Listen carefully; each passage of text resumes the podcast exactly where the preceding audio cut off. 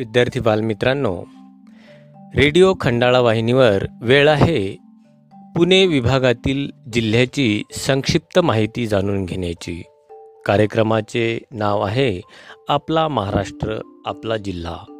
या कार्यक्रमाची निर्मिती आणि सादरीकरण आहे कुमारी रेखाताई साहेबराव गीते पंचायत समिती अकोट यांची.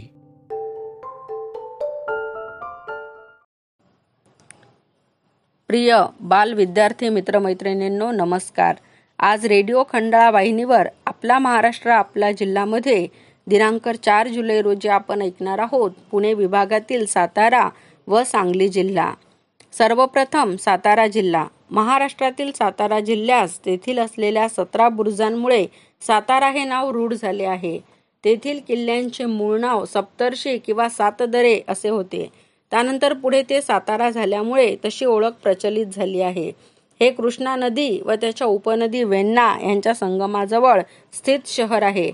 सोळाव्या शतकात स्थापित झाले होते. छत्रपती शाहू राजाचे स्थान होते. शहराभोवती असलेल्या सात किल्ल्यांपासून शहराचे नाव सातारा पडले. जिल्हा मराठी राज्याची राजधानी होता.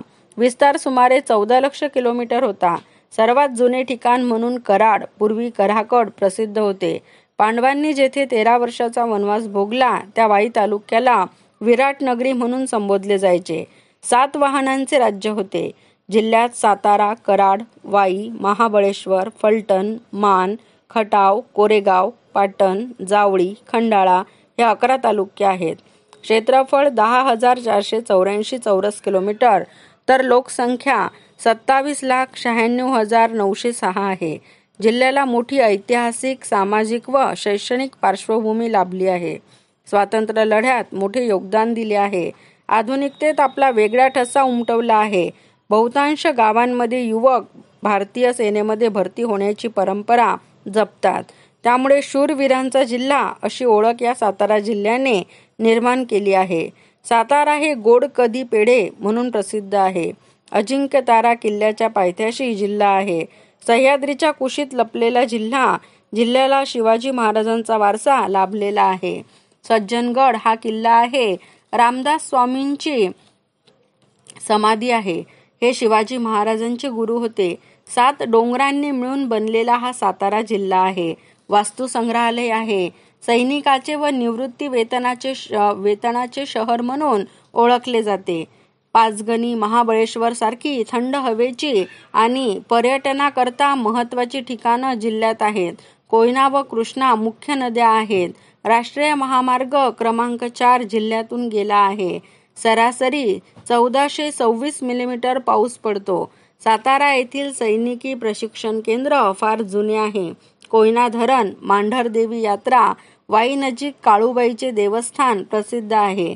प्रतापगड हा महाराष्ट्रातील सर्वात मोठा किल्ला भांबवली वजराई धबधबा सर्वात उंचीवरचा धबधबा आहे. मोठ्या प्रमाणात पाऊस पडतो थंडी देखील खूप असते. तापोडा तलाव मांढरदेवी मूर्ती संपूर्ण मूर्ती शेंदूर लिंपित असून वाहन सिंह आहे. मूलत सातारा हे किल्ल्याचे नाव आहे. जिल्ह्याला सातारा हे नाव कसे पडले याबाबत अनेक मते आहेत. मकरंदगड संतोषगड वारूगड महिमानगड भूषणगड सदाश सदाशिवगड अनेक किल्ले आहेत. वाई येथील मेनवलीचा नाना फडणवीस यांचा वाडा आहे. कोयना ही कृष्णेची सर्वात मोठी उपनदी आहे. रत्नांची भूमी म्हणून वारसा लाभला आहे. शिवाजी महाराजांच्या धर्मपत्नी सईबाई या फलटणच्या निंबाळकर यांच्या सुकन्या. पराक्रमी लक्ष्मीबाई ह्या सातारा येथीलच. स्त्री शिक्षणाच्या आद्य प्रणेत्या सावित्रीबाई फुले. तर महात्मा फुले हे सुद्धा सुपुत्र. तुळजा भवानी देवीचे मंदिर अफजल खानाची कबर सातारा जिल्ह्यात आहे. अनेक ऐतिहासिक बाबींनी जिल्हा नटलेला आहे. काही संक्षिप्त बाबी आपण ऐकल्या आता ऐकूया सांगली जिल्हा. महाराष्ट्राच्या इतिहासात नाटक या गोष्टीची सुरुवात सांगलीपासून झाली. त्यामुळे सांगलीला पूर्वी नाट्यपंढरी या नावानेही संबोधले जात होते. सांगली येथील हळद बाजारपेठ ही आशिया खंडातील सर्वात मोठी हळदीची बाजारपेठ मानली जाते. त्यामुळे सांगलीला हळदीची मोठी बाजारपेठ म्हणून ओळखले जाते.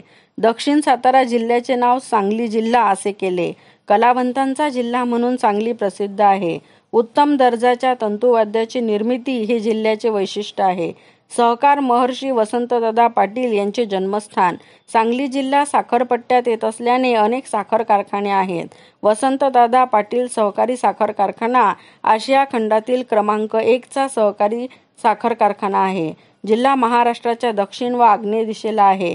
क्षेत्रफळ सुमारे आठ हजार पाचशे बहात्तर चौरस किलोमीटर आहे. शिराळा वाळवा तासगाव खानापूर विटा आटपाडी कवठे महाकाळ मिरज पलूस जत व कडेगाव ही तालुके आहेत. जत आटपाडी कवठे महाकाळ हे कायम दुष्काळी तालुके. पलूस वाळवा मिरज तालुक्यातील गावांना कायम पुराचा धोका असतो. शिराळा कडेगाव खानापूर हे डोंगरी तालुके आहेत. जंगल आहे ओसाड जमीन आहे. महाराष्ट्र कर्नाटक सीमेवर असलेल्या सांगलीचा निम्मा लोकव्यवहार कानडी भाषेत चालतो. मानगंगा नदीच्या पात्रात वसला आहे. पर्जन्यमान चारशे ते साडेचारशे मिलीमीटर. लोकसंख्या अठ्ठावीस लाख वीस हजार पाचशे पंच्याहत्तर आहे. मंगेशकर कुटुंबीय सुमारे चौदा वर्षे सांगलीत वास्तव्यास होते. गुरुकुल या नावाने एक वर्षापासून संगीत विद्यालय सुरू झाले आहे. पिवळसर तांबूस तपकिरी जमीन तसेच काळी कसदार जमीन आढळते. ज्वारी हे प्रमुख पीक. उसाचे पीक देखील मोठ्या प्रमाणावर घेतले जाते. अलीकडे द्राक्ष उत्पादनासाठी प्रसिद्धीस आला असून तासगाव व मिरज तालुका द्राक्ष उत्पादनात अग्रेसर आहे. मिरज येथील तंतुवाद्ये अतिशय प्रसिद्ध असून जगभर वाद्ये पाठविली जातात. मिरज हे महत्त्वाचे रेल्वे जंक्शन आहे. कृष्णेकाठी वसलेले सांगली शहर जिल्ह्याचे मुख्यालय असून गणेशदुर्ग किल्ला आहे. कृष्णा वारणा नद्यांचा संगम हरिपूर येथे झाला असून येथील संगमेश्वराचे प्रसिद्ध मंदिर आहे. महाराष्ट्राचे माजी मुख्यमंत्री वसंतदादा पाटील यांचे स्फूर्तीस्थळ नावाचे स्मारक आहे. बहे येथील रामलिंग मिरजचा भुईकोट किल्ला मीर साहेब औलियाचा दर्गा प्रसिद्ध आहे. सागरेश्वर अभयारण्य हरणांसाठी राखीव आहे. चांदोली धरण वारणा नदीवर बांधण्यात आले असून धरणाच्या पाणलोट पाणलोट क्षेत्रात चांदोली अभयारण्य येते. गवा अस्वल बिबटा हे प्राणी आढळतात.